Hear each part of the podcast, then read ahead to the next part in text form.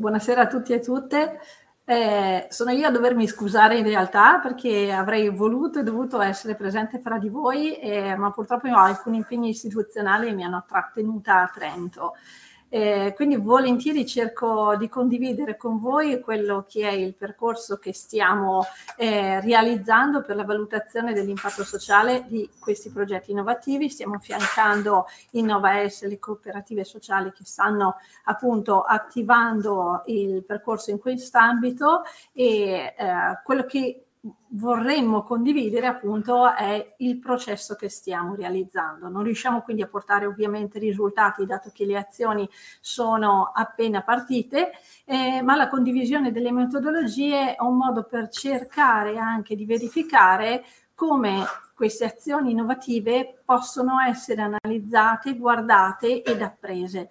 Eh, vi ho seguiti in tutta la presentazione quest'oggi, quindi con piacere ho visto che la rilevanza del dato è stata percepita eh, fin dall'inizio eh, appunto all'interno delle vostre relazioni eh, per riuscire ad esprimere quella che è la rilevanza delle azioni promosse. Altrettanto c'è stata una forte concentrazione anche sugli elementi dei processi e dei valori aggiunti eh, che queste innovazioni e questi cambiamenti generano. Ecco, i percorsi della valutazione di impatto sociale si collocano proprio in questa volontà, nel formalizzare quelle che sono le analisi delle esperienze realizzate e nel cercare di verificare oggettivamente quello che è il valore aggiunto generato, il cambiamento realizzato per tutti gli interlocutori e gli stakeholder di un'azione.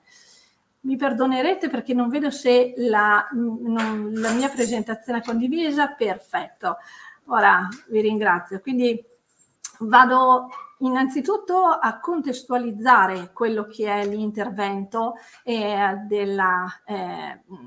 e il luogo in cui si colloca la valutazione dell'impatto sociale. Parto un po' da lontano, nel senso che la valutazione di impatto sociale non è assolutamente un concetto nuovo, anzi appartiene molto all'analisi delle politiche sociali e soprattutto è stata utilizzata dalle pubbliche amministrazioni ormai da molti anni eh, per valutare le ricadute degli interventi più innovativi. Eh, oggi la valutazione dell'impatto sociale è divenuta anche una richiesta, eh, una richiesta che arriva dal sistema e che ricade soprattutto sugli enti erogatori di servizi di interesse sociali. Quindi è prevista anche all'interno del codice del terzo settore e mi scuso per queste riflessioni di contesto, ma credo che siano importanti per noi per capire anche le scelte metodologiche che abbiamo compiuto nell'affiancare appunto il progetto. Eh, quindi all'interno delle azioni rivolte agli enti di terzo settore per realizzare maggiore trasparenza e conoscenza rispetto ai processi praticati e ai risultati ottenuti, c'è un forte stimolo dai decreti legislativi che derivano dalla legge appunto,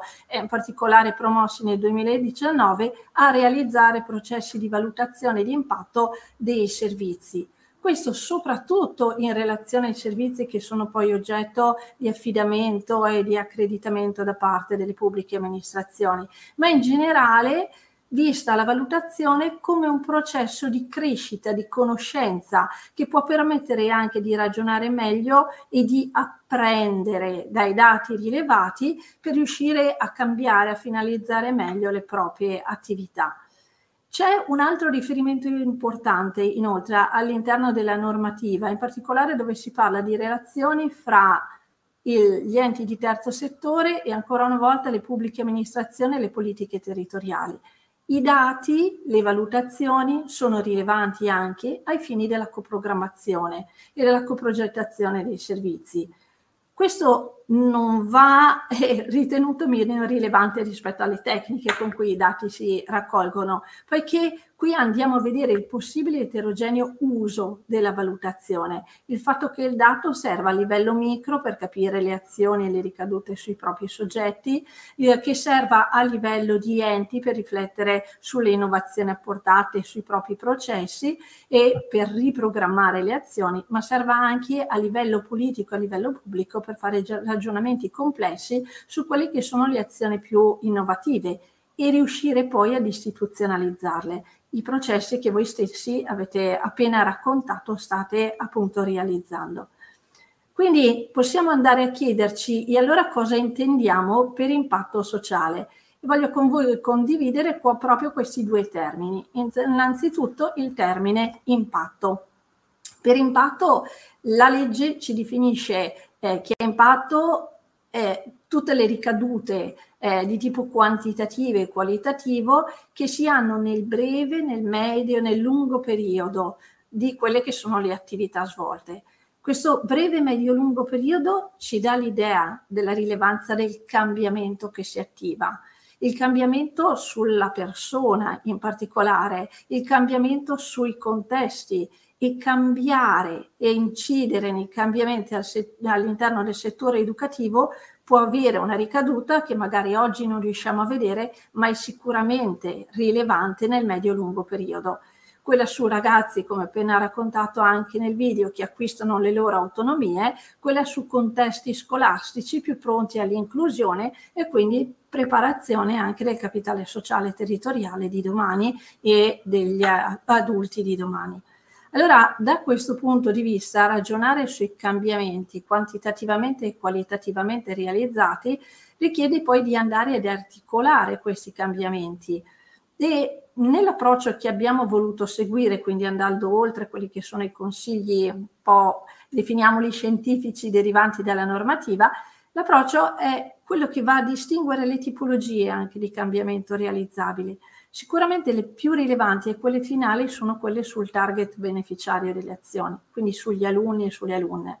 In questo senso i cambiamenti generati in termini di crescita, di autonomie, di apprendimenti, quindi le ricadute più ultime e finali delle azioni. Tuttavia, in modo interessante, oltre a queste dimensioni, gli impatti, come finora avete raccontato con le vostre esperienze, sono anche eterogenei. Innanzitutto sono impatti che si moltiplicano nel momento in cui le azioni sono eterogenee.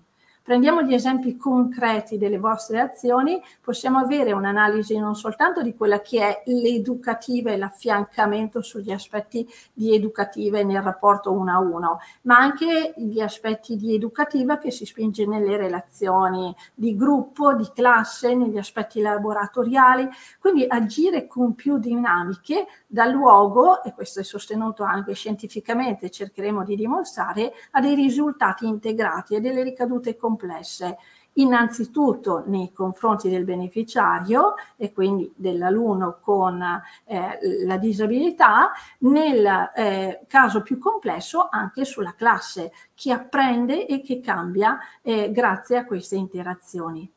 Il terzo livello dell'impatto è quello sulle istituzioni. Istituzioni intese innanzitutto come politiche, come eh, accettazione all'interno anche delle politiche sociali, delle politiche territoriali, delle regolamentazioni,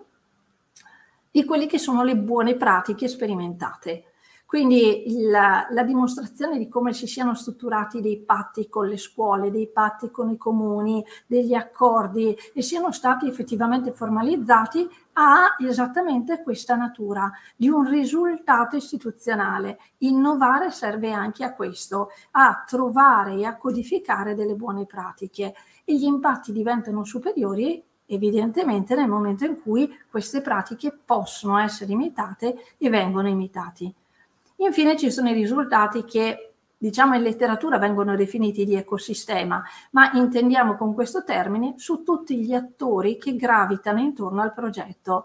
le parole eh, degli educatori e delle educatrici hanno portato alla luce come ci siano dei cambiamenti sulla propria professionalità, gli elementi della valorizzazione delle conoscenze condivise. Eh, vediamo come anche le scuole e gli insegnanti nelle scuole vengano coinvolti e possano avere ricadute, fino alle famiglie e alla comunità. Quindi all'interno di questa sfera sicuramente c'è la necessità di andare a scoprire quali sono le ricadute, le percezioni, i cambiamenti generati per i vari stakeholder appunto interessati dalla progettualità.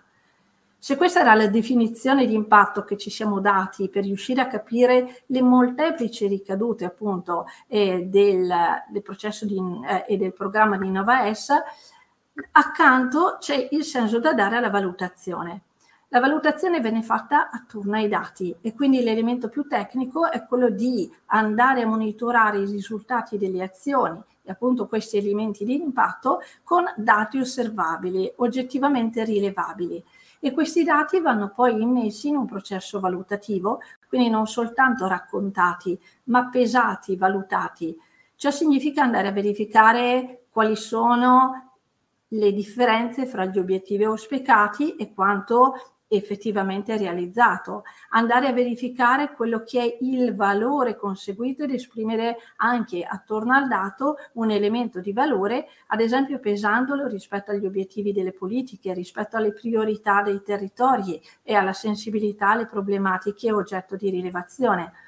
è valutazione quando anche si va a strutturare una comparazione fra pratiche, quindi utilizzare stessi strumenti che permettano poi di, tecnicamente anche di capire se sui ragazzi hanno avuto ad esempio più effetto dei eh, laboratori condivisi oppure delle azioni eh, progettuali molto innovative e di dinamiche di coinvolgimento e di creazione di soft skill, per fare alcuni esempi. Quindi valutare significa anche utilizzare le strumentazioni per comparare e per formalizzare quelle che sono le pratiche, in modo tale che possano essere replicate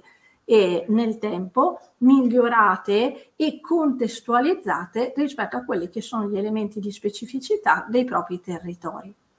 Allora, con questi obiettivi e con queste definizioni siamo intervenuti tecnicamente in questi mesi apportando dei cambiamenti alle modalità di rilevazione dei risultati delle azioni.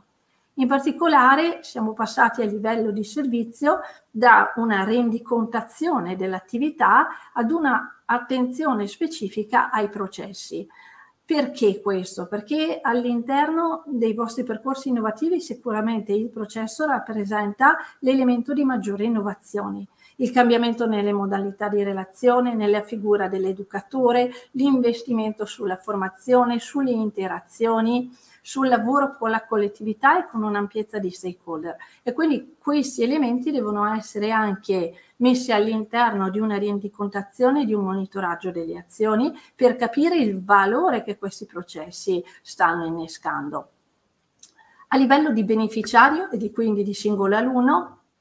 stiamo passando da schede narrative e qualitative, quindi azioni più complesse di valutazione che avevano la caratteristica di essere sfruttabili soltanto a livello individuale, a processi di valutazione quantitativa quindi ad ogni alunno è associata una scheda di valutazione con indicatori di risultato che vengono progressivamente raccolti e dei quali possiamo vedere i trend, gli andamenti nel tempo, ma sui quali possiamo fare anche degli aggregati in modo tale da disporre allo stesso tempo di informazioni non soltanto sul singolo alunno beneficiario, ma anche sui risultati di classe, sui risultati dell'azione innovativa nel suo complesso e quindi la scalabilità poi e i livelli diversi di aggregazione varie, eh, dei vari elementi indicatori e dati presenti. Rispetto all'impatto, forse in precedenza l'impatto era visto soltanto come l'impatto di nicchia sul beneficiario diretto. Le azioni innovative portano ad una valutazione di impatto necessariamente molto più ampia, come detto su tutto l'ecosistema e gli stakeholder che ruotano attorno alla progettualità.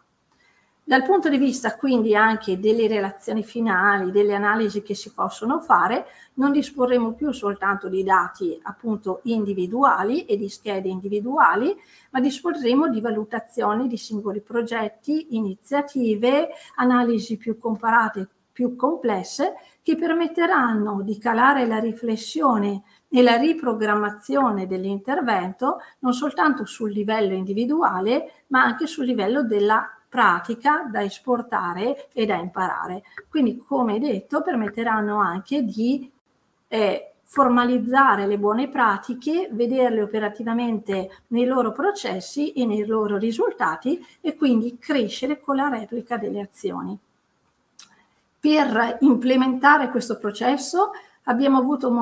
necessità di investire su un elemento di informatizzazione. E quindi c'è un primo apprendimento e un primo riadattamento necessario che è quello di tradurre tutto in elementi osservati attraverso eh, delle piattaforme che raccolgono dati attraverso la compilazione da parte degli educatori di schede di monitoraggio rinnovate. Abbiamo quindi predisposto eh,